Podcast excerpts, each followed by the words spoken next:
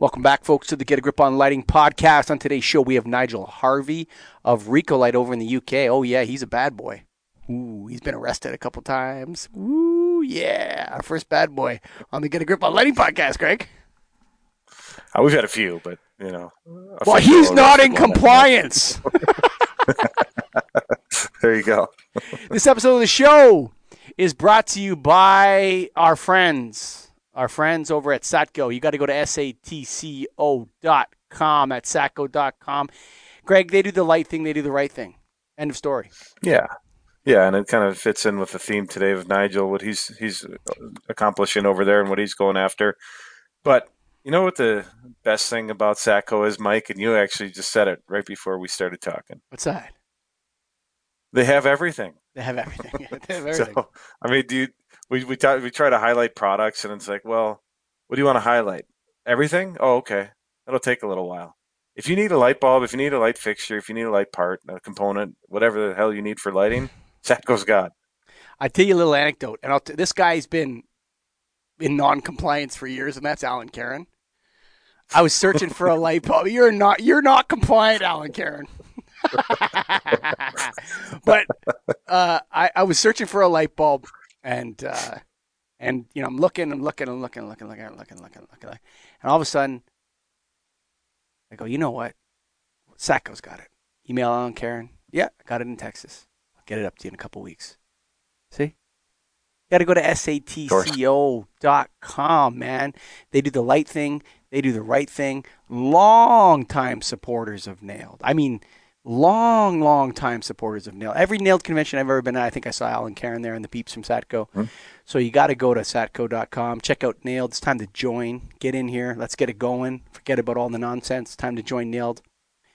But for right now, we got the non-compliant master of the universe, Nigel Harvey of Recolight on the Get a Grip on Lighting podcast. Welcome to the Get a Grip on Lighting podcast, Nigel Harvey. Thank you. Very pleased to be here. Say hi to Greg Eric. Hi, Greg. Hi, Nigel. Thanks for coming on. Thank you very much. We have a lot to talk about because uh, there's a lot of different issues. Um, but I want to start off with a question. Were you in Toronto in 2009? I wasn't. No. Sorry, that might be a different Nigel Harvey. No, no. There was a there was actually a, a WEEE conference in Toronto in 2009. Um, it, was there? Yeah, there was a. It was in Toronto, and they had a special um, section on lamp recycling, and um, it was run by the fellow's name is Roger Burris. I don't know if you know that guy out of Switzerland. He runs a lot like an international association of um, recycling batteries and electronics, and and so he they put on the event, and I went to that event, and as a Canadian and an American, we get a little bit sick of Europeans talking down to us all the time. It happens a lot yeah. at international conferences, actually. And, but, you know, sometimes they're making relevant points. And one of the things that they said was that Ontario had the worst lamp recycling rates of any jurisdiction in, in the Western world. Okay. And so I became very passionate about lamp recycling. So before we, we start on that, I want to ask you a little bit about Recolight and what you're doing there. Sure, yes. I mean, I, would actually just joined Recolight as chief executive in 2009. So had I been there, I would have been very green about the gills, actually. But um, Recolight is a not-for-profit company set up by um, four of the largest names in the lighting industry to provide a compliance service. But we've got over 180 companies that are members of our of our scheme now, and they all pay us a small amount per lamp placed on the market or per fitting placed on the market, and we use that to finance a recycling service and a collection service is free of charge to the end user, in essence. See, who are the four companies that are, are part of that that fund it? So those companies are now uh, Signify, Ledvance, Tungsram, and Feilo Sylvania. Uh, do you do you um, there's a, a term a, an acronym often uh, used in these programs extended producer responsibility?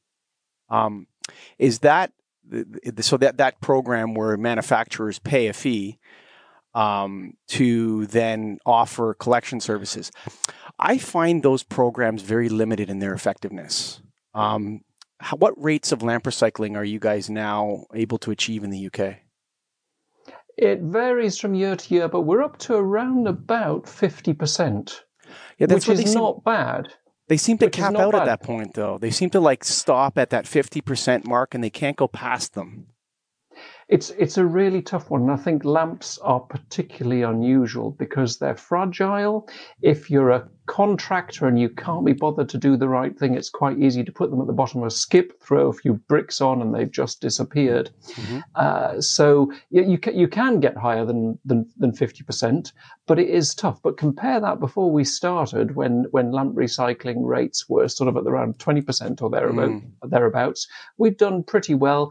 I'm, I would agree that ev- every system has its shortcomings and its failing. And is extended producer responsibility perfect? No, but it's uh, one of the best ways of at least finding uh, you know, a group of organisations that are, that have to take responsibility for paying for something that.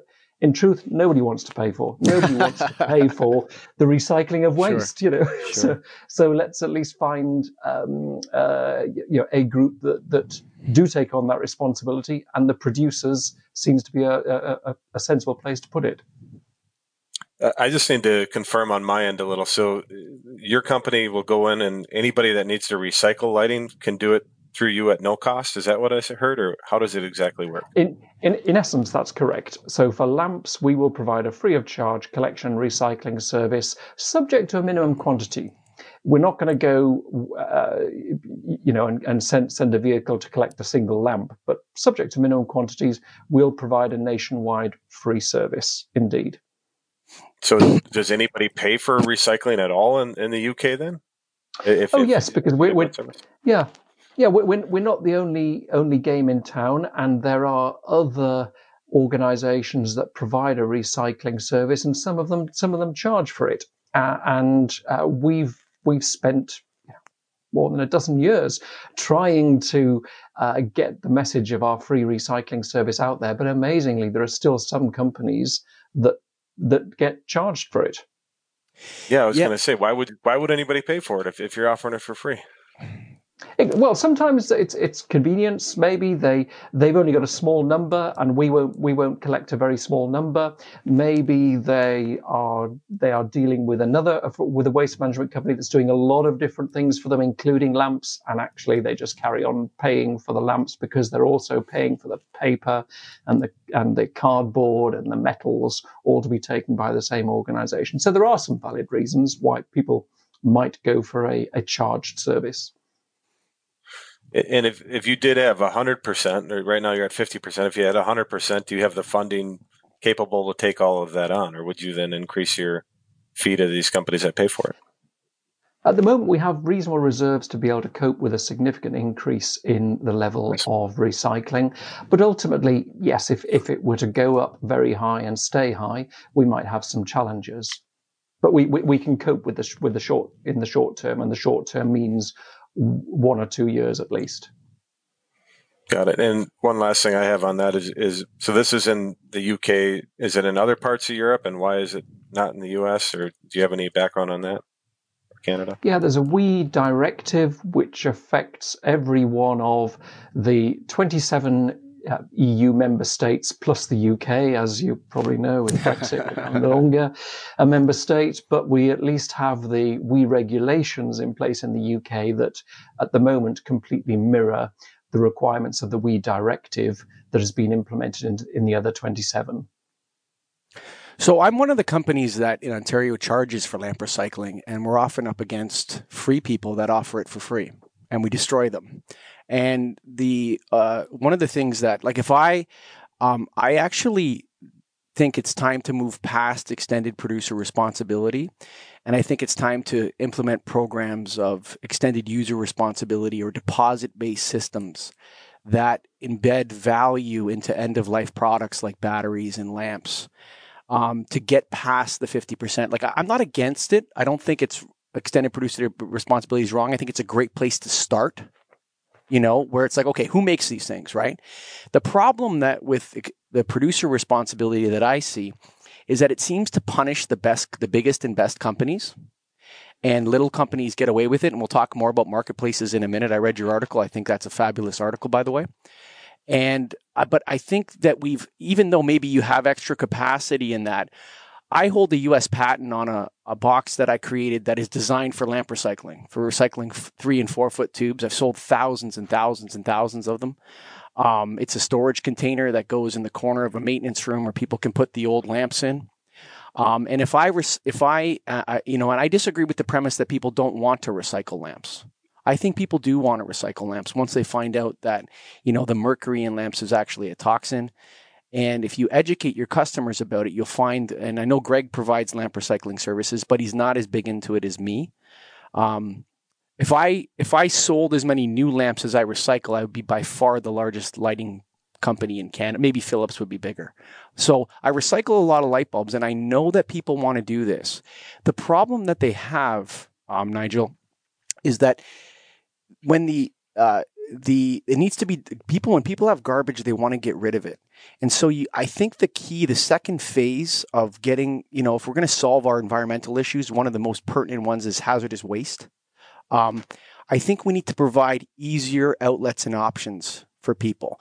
And i think it's now time to trickle that down from producers to distributors and say that distributors if you want to sell fluorescent lamps you have to take back fluorescent lamps and consolidate them and store them safely and ship them to a lamp recycling facility. I think it's time for to go past the producers and then to the distributors because we know where the lamps are. Like I know who has thousands of used lamps. Okay? And I know that the, the facility managers want to recycle. They want to do it. They have the budgets to do it. The problem is a lot of the programs that exist they're limited in their capacity because it's only one program or one company, or they can't serve the company in the way that they need to be served. So you may say, I don't understand why anyone would do it. I totally understand because I do it for people every day, all the time. And we do it by doing it fast and we do it in a way that a distributor does it as a business and providing a service rather than serving the nation. You understand? We're serving the customer. And so we're focused on their needs. I think it's time to go from producers to distributors and then to end users, maybe in the form of a deposit. How do you feel about that from your perspective and from I, I, agree with a lot of what you've uh, what you've said.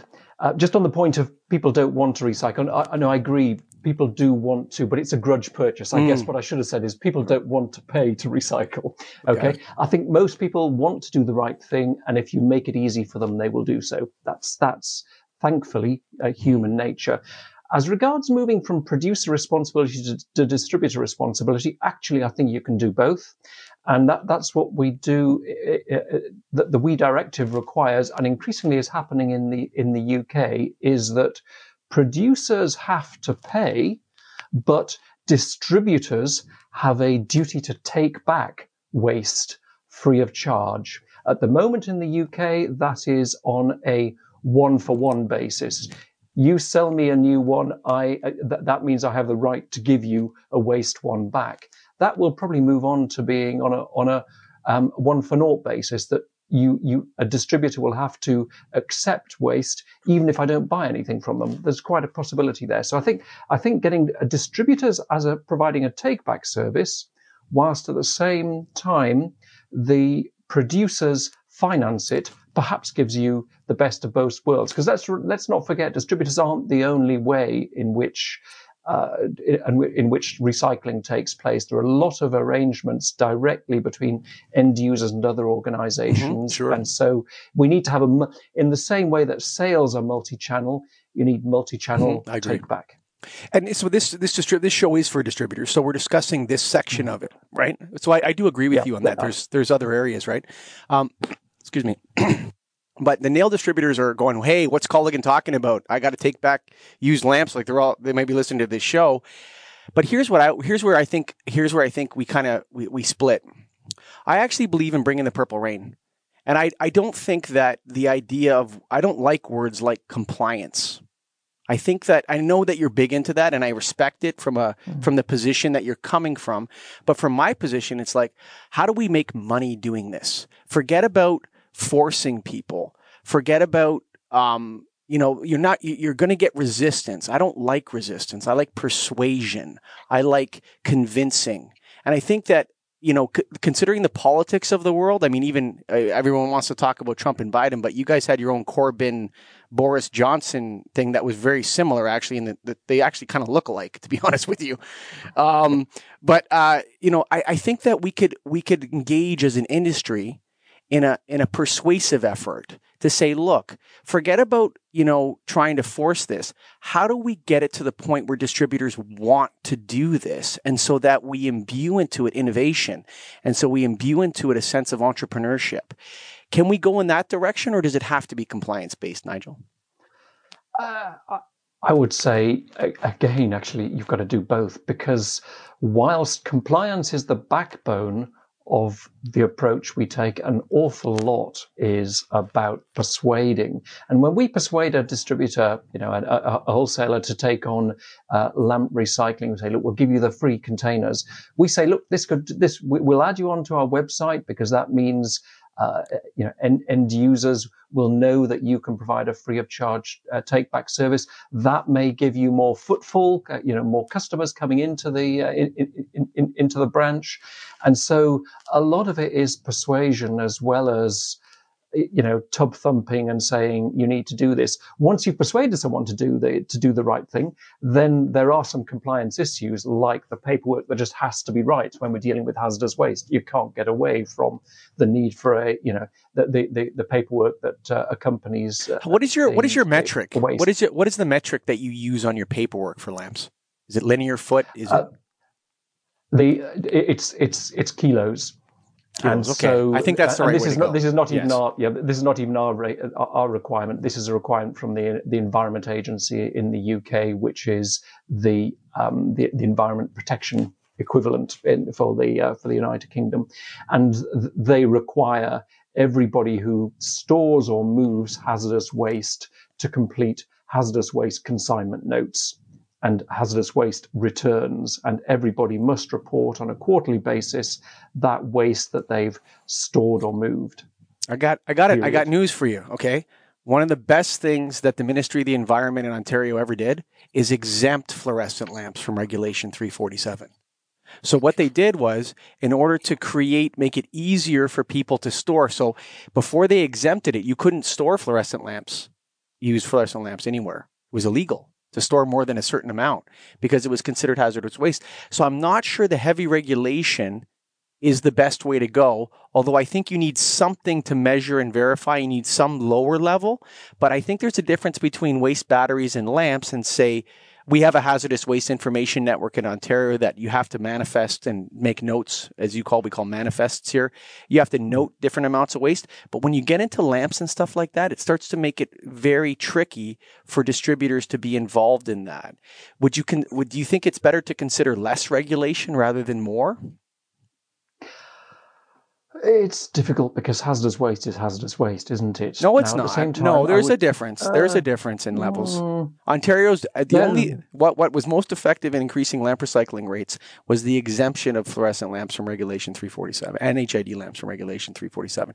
That caused allowed all distributors to take them back and ship them to lamp recycling facilities without having to manifest them. It made it a lot easier for everyone to do it.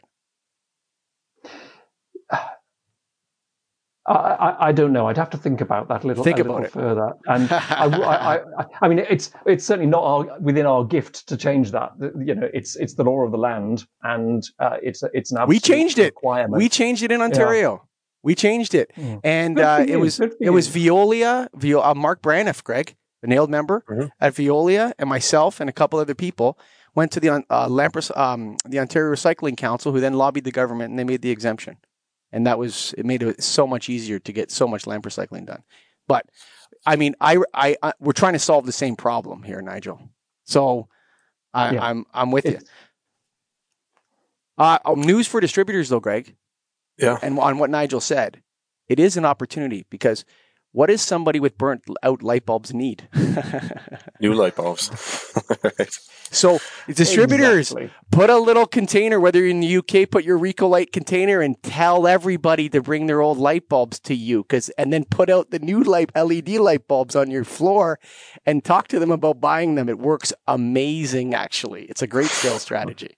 So there, the nail distributors. Well, we, we also do things like like for, for those that are doing particularly well at, at um, distributors that are doing particularly well at collecting waste lamps, we give them a certificate. We say the ones that are you're collecting high tonnages or are, are stacking them very neatly, we will give them certificates to say they're doing that, that they are gold collectors, for Sure. example, or silver collectors. So, so we, we try to reward those who are doing well and make make you know make that visible. Now, I have a question here. You, you say you manage a Recolight W Triple E compliance scheme. Is scheme what, what do you mean by that? Because scheme is a different word in my meaning than maybe it is in yours. Is it? are you running a scheme or like a, a program? Well, You know, what, It's a, uh, um, I'm not quite sure what the difference between a scheme and a program is. We're a, we're a company and Yep. we ha- we operate a producer compliance scheme, which is the UK terminology for uh, an organisation that takes on the responsibility for for com- you know completing the recycling on behalf of its producer members. So it's a company running a scheme. Yeah. and and you're The and- Latin schema is what we're talking Is that about. what it is? Okay. Thanks, Scott. Um, in terms of being compliant, how do you what what is it like? In you have a bunch of studies on LED light bulbs on online and things. I want to talk about that, but what does it take to be compliant? Like, what is hundred percent compliance? And W is it W triple E? Is that how you guys say it? Or W E? Yeah, and, and it, compliant is at, is at several different levels. And so if it's for producers, that means making sure all of the companies who should be a member of a scheme and are therefore paying their fair share of the recycling costs are. So 100% compliance means all the producers uh, uh, actually paying their fair share. Um, if if 100% compliance means are we collecting absolutely every every la- waste lamp that we could, then that means we've still got some work to do, un- undoubtedly. Um, it, it, it depends where, where where you see compliance as hitting. I got. Uh, uh, you want to move to marketplaces now, Greg? Because I'm super excited yeah. about Yep. about what Let's he's doing that. with the marketplaces. Okay, so uh, I'm happy to see that in the UK there was no free riders from Canada. we haven't found any yet. That but here's what I'm going to tell you: there are free riders from the UK and America, and in thing because I see them on um, on market. I did some research on it to see back and forth, and there's a company in the UK that's I don't know if they're free riding or not, but they're selling in from the UK into into the American market, um, but not next day. So I guess maybe they do have the stock in the UK, and there's 21 days for shipping or whatever. Tell us a little bit about this problem because I don't think it's just a WEEE compliance problem. I think it's a larger industry problem that actually needs to be addressed here. I couldn't agree more. This is a huge problem, and, and we've we've been talking about it for some time. But we first did some research that we finalised in 2018. That and, and we went on to a leading online marketplace, and we uh, we we did a search on LED light bulb, and we looked at the first 120 records. And one of the beauties of the UK's WEEE system is you can you, there's an an online published register of all the producers who are actually Okay. compliant. So we could just look at the name of the of the producer of the first 120 and say, um, uh, you know, how many of these are actually compliant? And to our horror, we discovered 76% Hmm. of the producers that in those first 120 were not compliant. When you looked at e- each of the records, they were for often for you know multi packs five or ten, and with large numbers of English language reviews. So clearly, lots of there were lots of sales represented by those uh, by those seventy six percent of the 120. Furthermore, though, when we went and looked at them, um, over 80% were based in China and Hong Kong, which you'd sort of expect, and nearly three quarters had stock available for next day delivery in the UK. Hmm. So the typical free rider um, selling through that major online marketplace is a company based in Hong Kong or China, but whose stock is already sitting in the UK, ready to be delivered to a UK consumer on a next day basis, and that's quite frightening. So that was that was clearly of concern. And what? And is it? Let me ask you: Is it fulfilled by Amazon? Uh, it might well be. Yeah. Well like, come on, let's yes, let's be let's indeed. be honest here. Yeah. Like a lot of this stuff yeah. is fulfilled by Amazon. They're the ones mm. warehousing it, and and most mm. third party uh, and you know, look, most third party uh, logistics companies will not ship one bulb or two bulb. That's an Amazon thing. They're the guys that do that. There's other companies that do it too, but they're the major ones that that do it. But. I want to I want to just comment on that that one thing. So you're in a situation where it's very a very serious situation where you're punishing compliers and the non-compliers are free riding and, and it's very dangerous because you're actually damaging the people that are that are complying with the program. The government has to do something about this ASAP, or the compliers are no longer going to exist in a, in a couple years. I, I couldn't agree more. I wouldn't say we're punishing the compliers, but the compliers are doing the right thing and paying yes. their fair share of the recycling. The non compliant are avoiding it.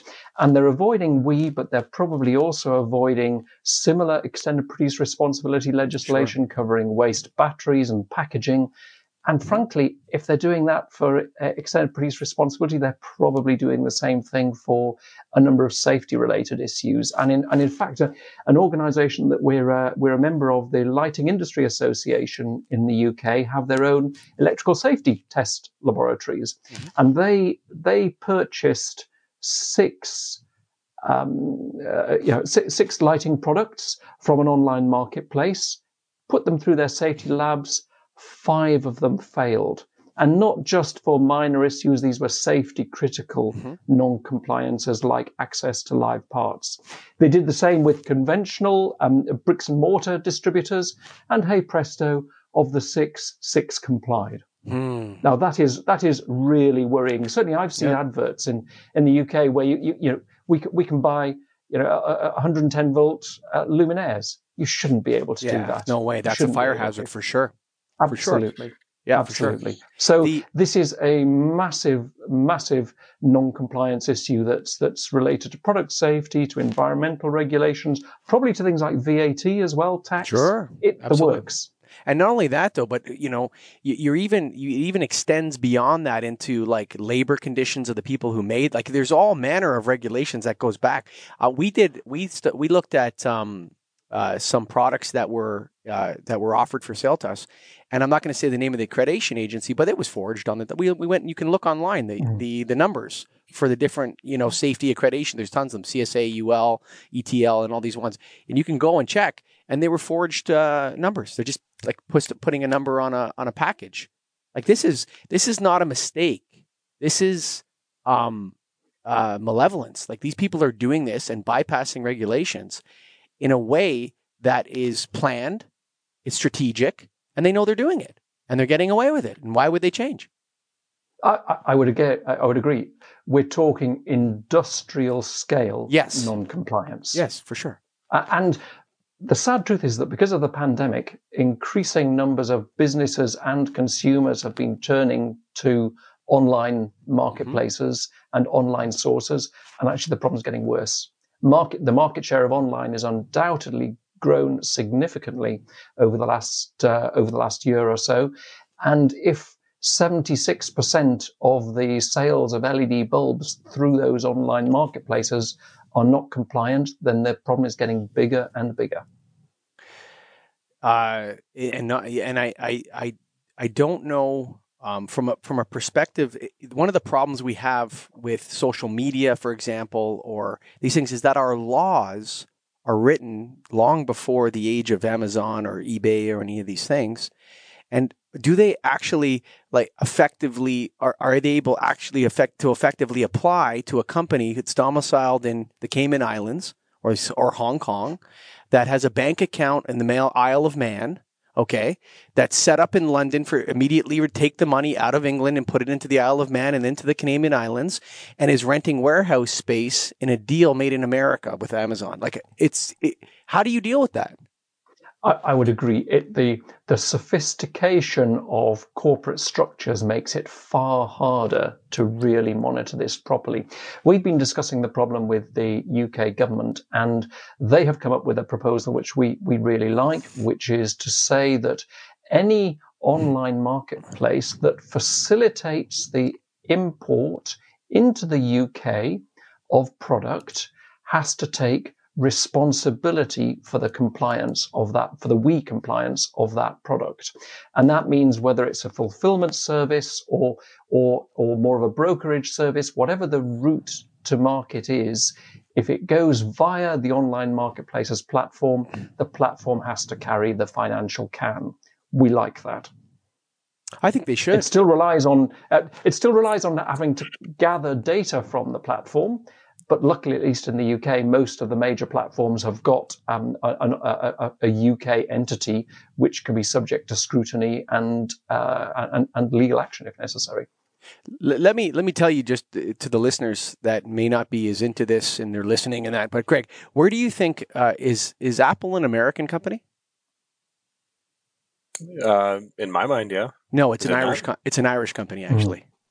Dublin. Really? Yeah. Yeah. Sorry, man. The head office okay. of Apple is in Dublin, Ireland. Like, oh, how ridiculous is that?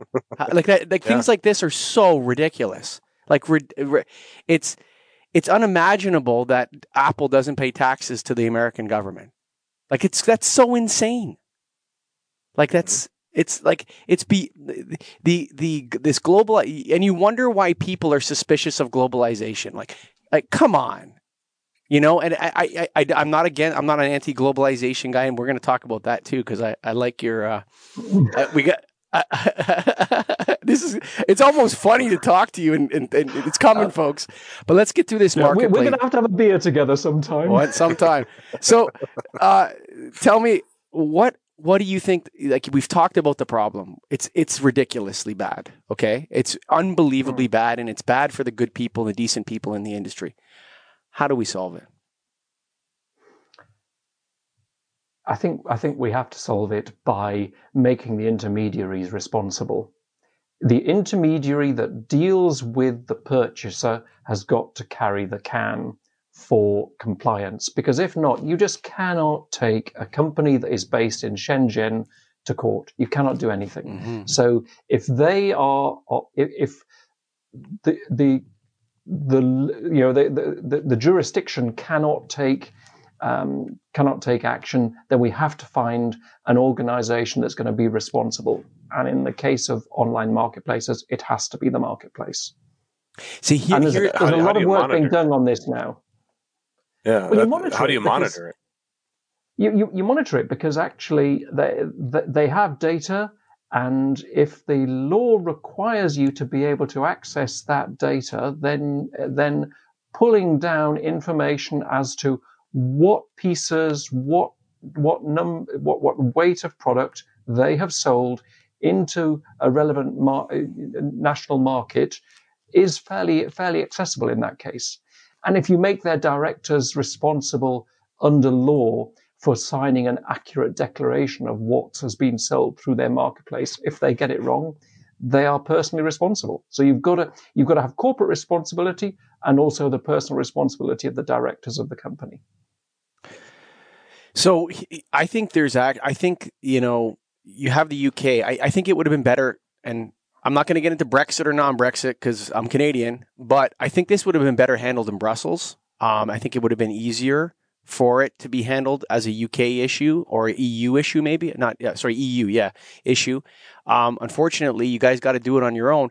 But I, I, think that, or fortunately, I don't know if it's fortunately or maybe it's better to do it on the UK wide. Maybe it is, but um, I think bigger groups are e- is can be easier. But I think the marketplace issue, um, if NAILD distributors listening to this, like you're competing with people that are totally breaking the law completely 100% breaking the law on every in every aspect that matters safety environmental compliance um, uh, all sorts of trade agreements across the board these these marketplace we need laws to address and the other thing is you're also competing with a marketplace that gathers that gets to gather your information about your sales and decide whether they want to sell your products at a lower price.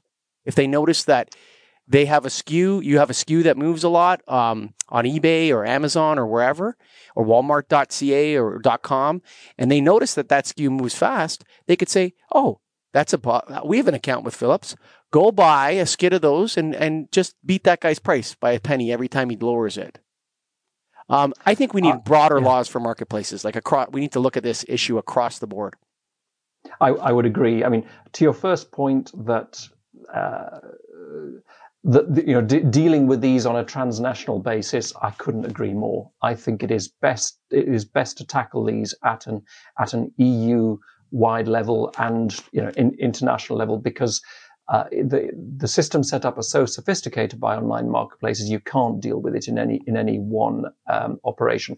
At the moment interestingly the uh, different european member states are actually taking different approaches to tackling the online marketplace problem. And actually, that's that's no bad thing, because actually each online the, the, the online marketplace then has to face different requirements in the UK, in France, in Germany, etc. So actually, um, you know, given they've had such an easy free ride for so many years, to actually that for them then to have to pl- face different requirements in each territory. I don't mind. I don't yeah. mind. You know, you know it's it's fun. It's it's too bad because we we do want we do want to have a competitive marketplace. We do want to lower prices for consumers when we can, but we also have to create a fair playing field for the people that are in the game, and we also have to make sure that we're do, we're ethically on sound in our practices, and compliance is part of ethics. Um, so moving from the marketplaces, which we could probably do a whole show on, but we're already 35 minutes here. Um, you've been arrested. Indeed, actually, yeah, yeah. Hmm. So um, you look like the last guy I would ever like if somebody said there's some British guy with a fancy UK accent and uh, he's being dragged away from a protest by by the bobbies with their no guns. They only have those little clubs, but he's protesting why, you know, why the, and I'm going to say something, don't take it the wrong way. Why the rabble rousing side of you? Where does that come from? Where does it come from? Like, I got to go to the streets. How did you get to the point where you said, you know what, enough's enough? I'm willing to sacrifice my reputation, my freedom. Come on here. Like, you know, seriously. Mm-hmm. Why, how did you get to that point? I've spent the last more than a decade doing my level best to try to reduce my own carbon footprint. Uh, I've tried to encourage others to reduce their carbon footprint. And you know what's happened over the last decade? Not just the carbon emissions have gone up, but the rate at which they've gone up has, has increased as well. And unfortunately, all the letters to MPs, all the signing of petitions, all the trying to do the right thing has had no impact on reducing the carbon uh, carbon emissions and carbon levels keep on going up year in year out month in month out month out uh, globally. And unfortunately we're at we're at a stage where as you, you guys know David Attenborough um, uh, a, a, a, naturalist. Um, he he put it in a way that that I could is far better than I ever could. And he said last year, if we haven't taken dramatic action within the next decade, we face irreversible destruction of the natural world and the collapse of our societies.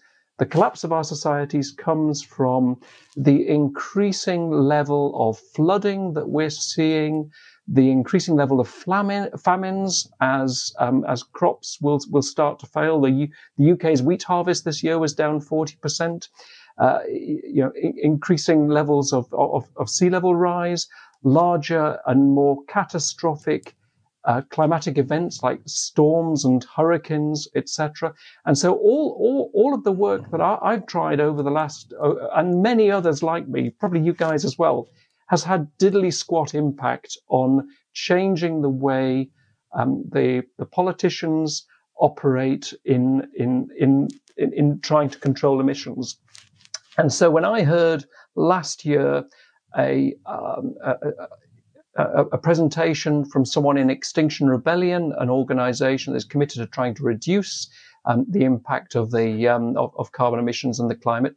It just gelled entirely with me, and they said, if you look at the the civil rights movement in, in the US, you had Martin Luther King and Rosa Parks, who were prepared to go self sacrificially and be arrested doing things that, that, that they've been told were illegal, very, very non-violent, uh, you know, mar- marching through, marching through streets.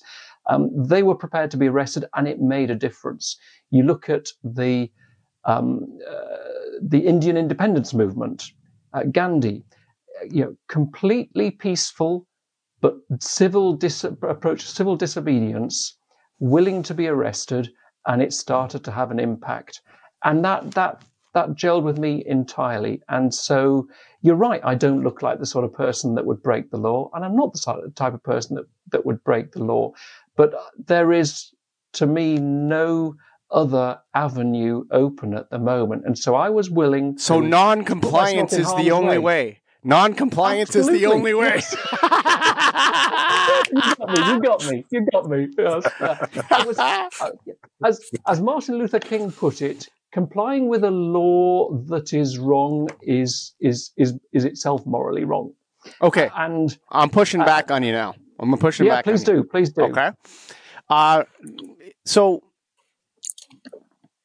white people uh, discriminating against black people or colonialism uh, in India are very obvious, simple things. Okay, I hate to, I hate to point it out to people, but you know, um, constructing Jim Crow laws or any kind of laws that are based on the way that people look uh, are very simple to, to dismantle. Now, the cultural change can take longer, but you're not talking about a, a complex problem. The the issue I see um, with uh, with um, the movement, I, I don't know if that's the right word, but the environmentalist movement or people that um, you know, and and I'm not suggesting that, uh, you know, um, that you know anybody's acting on anything that unethical, but we are all Lady Macbeth, my friend. Okay, mm. all right. It's all Lady Macbeth walking around sleepwalking. These people are sleepwalking. Okay, Greg and I have been in the trenches for 20 years, reducing, mitigating, selling people energy efficient lighting systems. Okay. I've recycled millions of light bulbs, okay? Millions and millions of light bulbs. And when I hear people speak and and and you have worked a you know your life in the at this, okay? I've you know obviously. But when I when I hear the the broader environmentalists speaking, there there there's no sense of of solution based thinking here. There's an anti-human bent to a lot of it, right? And so uh, other civilizations have collapsed in the past. And if if you follow Jared Diamond, I don't know if you know that guy, Jared Diamond. He's written a lot of books on one of his books. Books is called Collapse, and it's the reason why societies collapse: environmental degradation, soil erosion, um, overpopulation, polluting water supplies. Like there's like seven reasons why like any society has ever collapsed, and they're just common to them. And usually they have a little bit of everything. Um, if our society collapses, it collapses and it will collapse under the weight of its own contradictions, like other societies and other things. But we are certainly not going to get out of this without clean electricity. So, the number one priority of the world, if anybody actually believes, is not mitigation, it's not mitigation. It's not saving energy. Is that's great, but those are just mitigations. You can't mitigate your way out of a problem, and that's what we've been trying to do, and that's what we've been pressuring people to do. You know, we're you know how we're going to solve our waste problem in Ontario? What's that? We're going to pick up the waste less. That's not a solution. Okay, that just creates pollution and allows all kinds of animals to come into the city because there's all garbage everywhere. Like there's a massive skunk problem in Stouffville, and it's because they don't pick up the garbage enough. Simple problem. So these mitigations got to go out the window. And like you guys are trying to build that nuclear power plant in Britain for the last 10 years, you can't get it done. Um, there, what we need is the scientific community to stop developing Facebook, stop taking all the smart people in the world and putting them in San Francisco to make video games, and make so addictive social media apps and focus on clean electricity now. You agree with that? I, I, agree entirely. The fundamental move we have to make is to decarbonize our, our, our economies, and that means using less and less fossil fuels because it's the burning of fossil fuels, petrol, diesel, coal, which which creates the carbon emissions that is warming the planet. And uh, by moving to uh, green sources uh, like wind, like solar, that will be our saving. Now, obviously, yes, reducing the amount of energy we use as well is is important, but fundamentally, we have to get away from burning um, burning fossil fuels. We have to leave them in the ground. And, and uh, if we don't, you know, you're right. There have been reasons why societies collapsed in the past. The difference is that this is global society collapse because if if temperatures move from three to four degrees, which is sort of on the cards at the moment, that will have huge huge consequences for um for for for the remaining human population. But I got you news know, for I, you. I, I got news for you. Yeah. Nobody can predict the future. So I'm going to push back on that too because the scientists have sabotaged their own credibility and ridiculously so in the last 6 months. Like it's like people that talk about science and experts that talk about science, they have lost the ear of the Ontario people. And and I mean, people have shut them out now with this COVID-19 stuff. I mean, wear a mask, don't wear a mask, this doesn't work, that doesn't work. They've put themselves in a position now at the worst possible time where their credibility is the lowest. And I'm not blaming that on Trump or on, on Boris Johnson or Emmanuel Macron or any of these politicians. I'm blaming it on the scientists for not having, and they've had a consistent message on climate change. I'll hand them that with that panel. But uh, they've done a lot to damage their reputations in the last six months. I'm going to give them a simple message, Nigel. I'm going to give them a simple message. Wind and solar is not the answer. You need something, some sort of technology that can be deployed on the grid scale.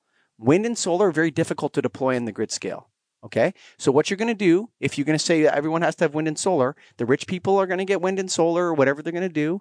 And then other people, the collapse of the electrical infrastructure will happen because there's not enough payers into it. You need grid scale clean energy if you want to do what you're talking about clean electricity. That's the only answer to this issue. It's not com- more complicated than that. You need clean electricity.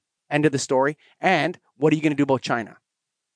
Can't stop them. Well, well, what what is pleasing is that China have actually um, Xi Jinping announced what two weeks ago that they were setting a target of being uh, uh, net zero by 2060. Now, I think 2060 is too late, but for the world's biggest emitter to say that, the one the one thing you'll say about China is that actually when they decide to do something, they do it, and that's one of the one of the perhaps few benefits of the way they're structured is that you know very authoritarian top down they've said they're going to do it. I think they i think they will do it I don't um, permit unlike... positive talk about the Chinese Communist Party on my show because what's going on with the Uyghurs? no, I don't do it. What's going on with the Uyghurs right now? Like yeah. people, okay, like I could almost I, cry. I, yeah. I could almost cry. I mean, that's what's going on in the in in in Shen, what is it? Xinjiang?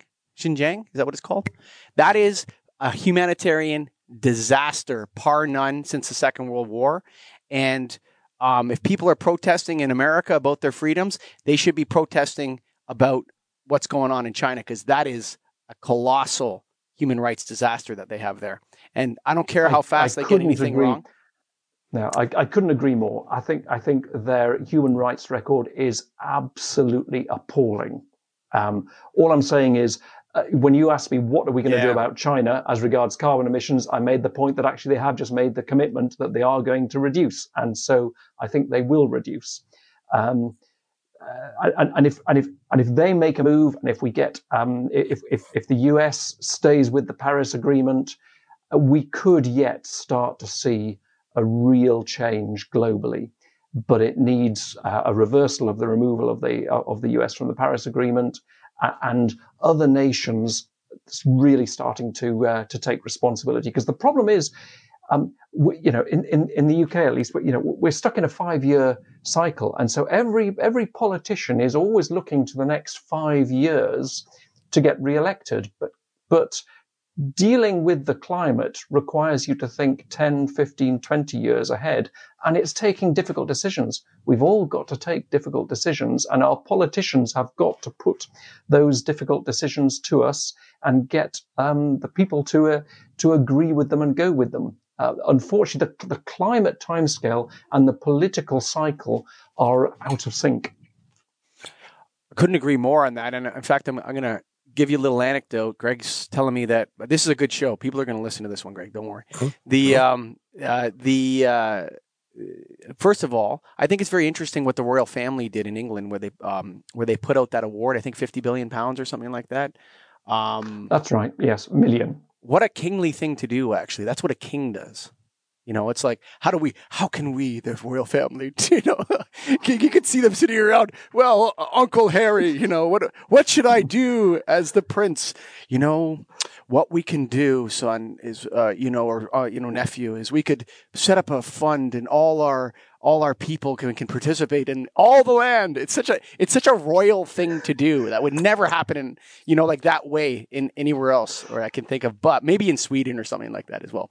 But, I was talking to my son the other day, and we were talking about politicians, and he's like, "Dad, why don't you be a politician?" I said, "I'm not a politician. That's not in my maybe, maybe, maybe I'll develop those skills in ten years." But I said most politicians are simply trees swayed in the wind.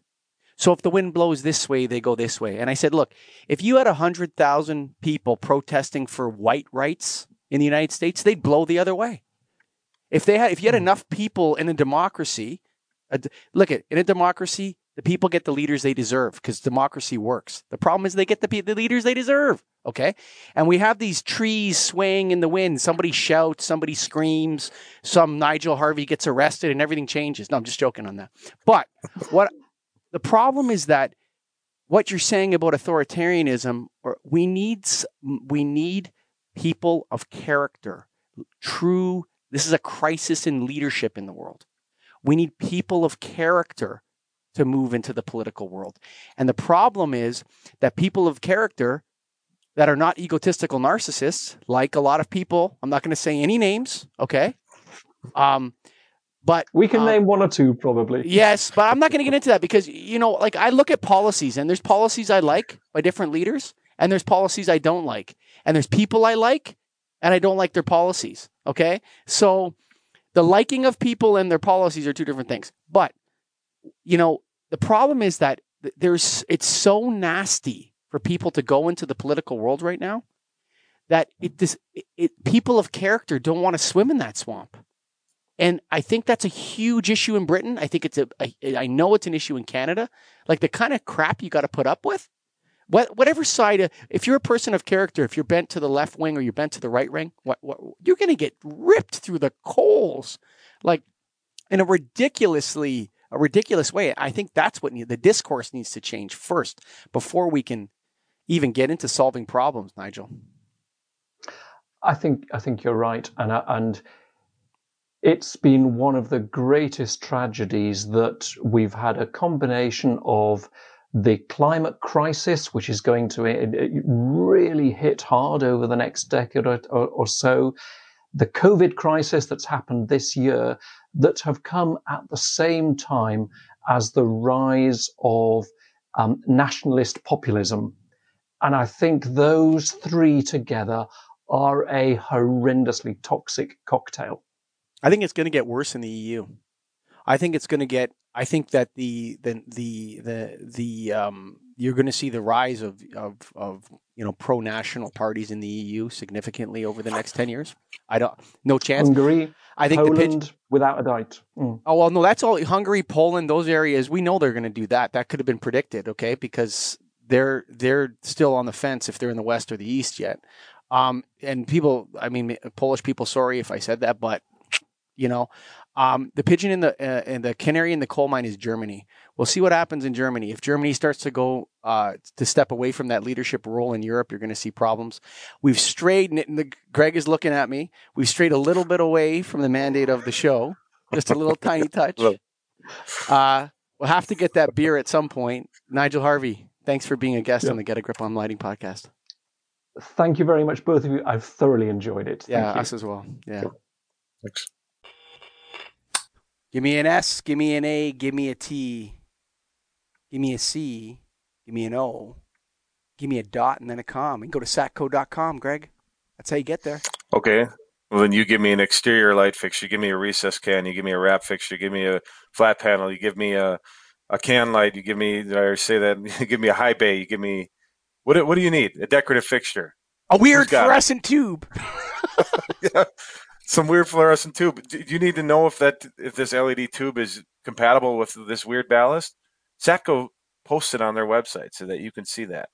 And what does that mean? That they have everything. If you need a light bulb, if you need anything lighting related, Satco's got it. They're busy doing the right thing. They're busy doing the light thing. You got to go to SAT and fixtures. Track lighting. Got it. Name it. Give me an S, give me an A, give me a T, give me a C, give me an O, give me a dot, and then throw a comma on the end, and that's how you get there, folks. Satco.com. Proud members of the National Association. Yeah, our vendors are members too. They sit on our board. That's right.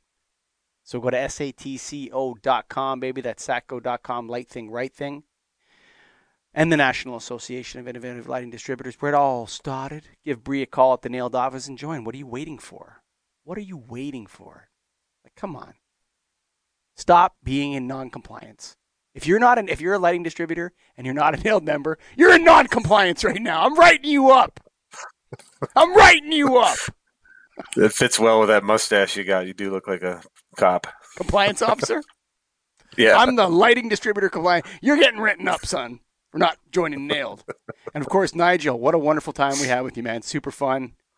Great time, man. It was so much fun to hear all the stories and, and talk like a little bit about lamp recycling and a little bit about marketplaces and then you're just balling on that craziness over there, getting into that extinction rebellion. Get out. Good luck with that. I, I respect you for it, but um, most of all, I respect my colleagues that enjoy this show. Love you guys. This from Greg and I.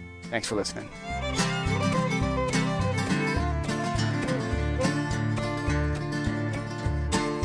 Written on the rectory wall, there's a sign there for all. You are lost, Lord is there to find you.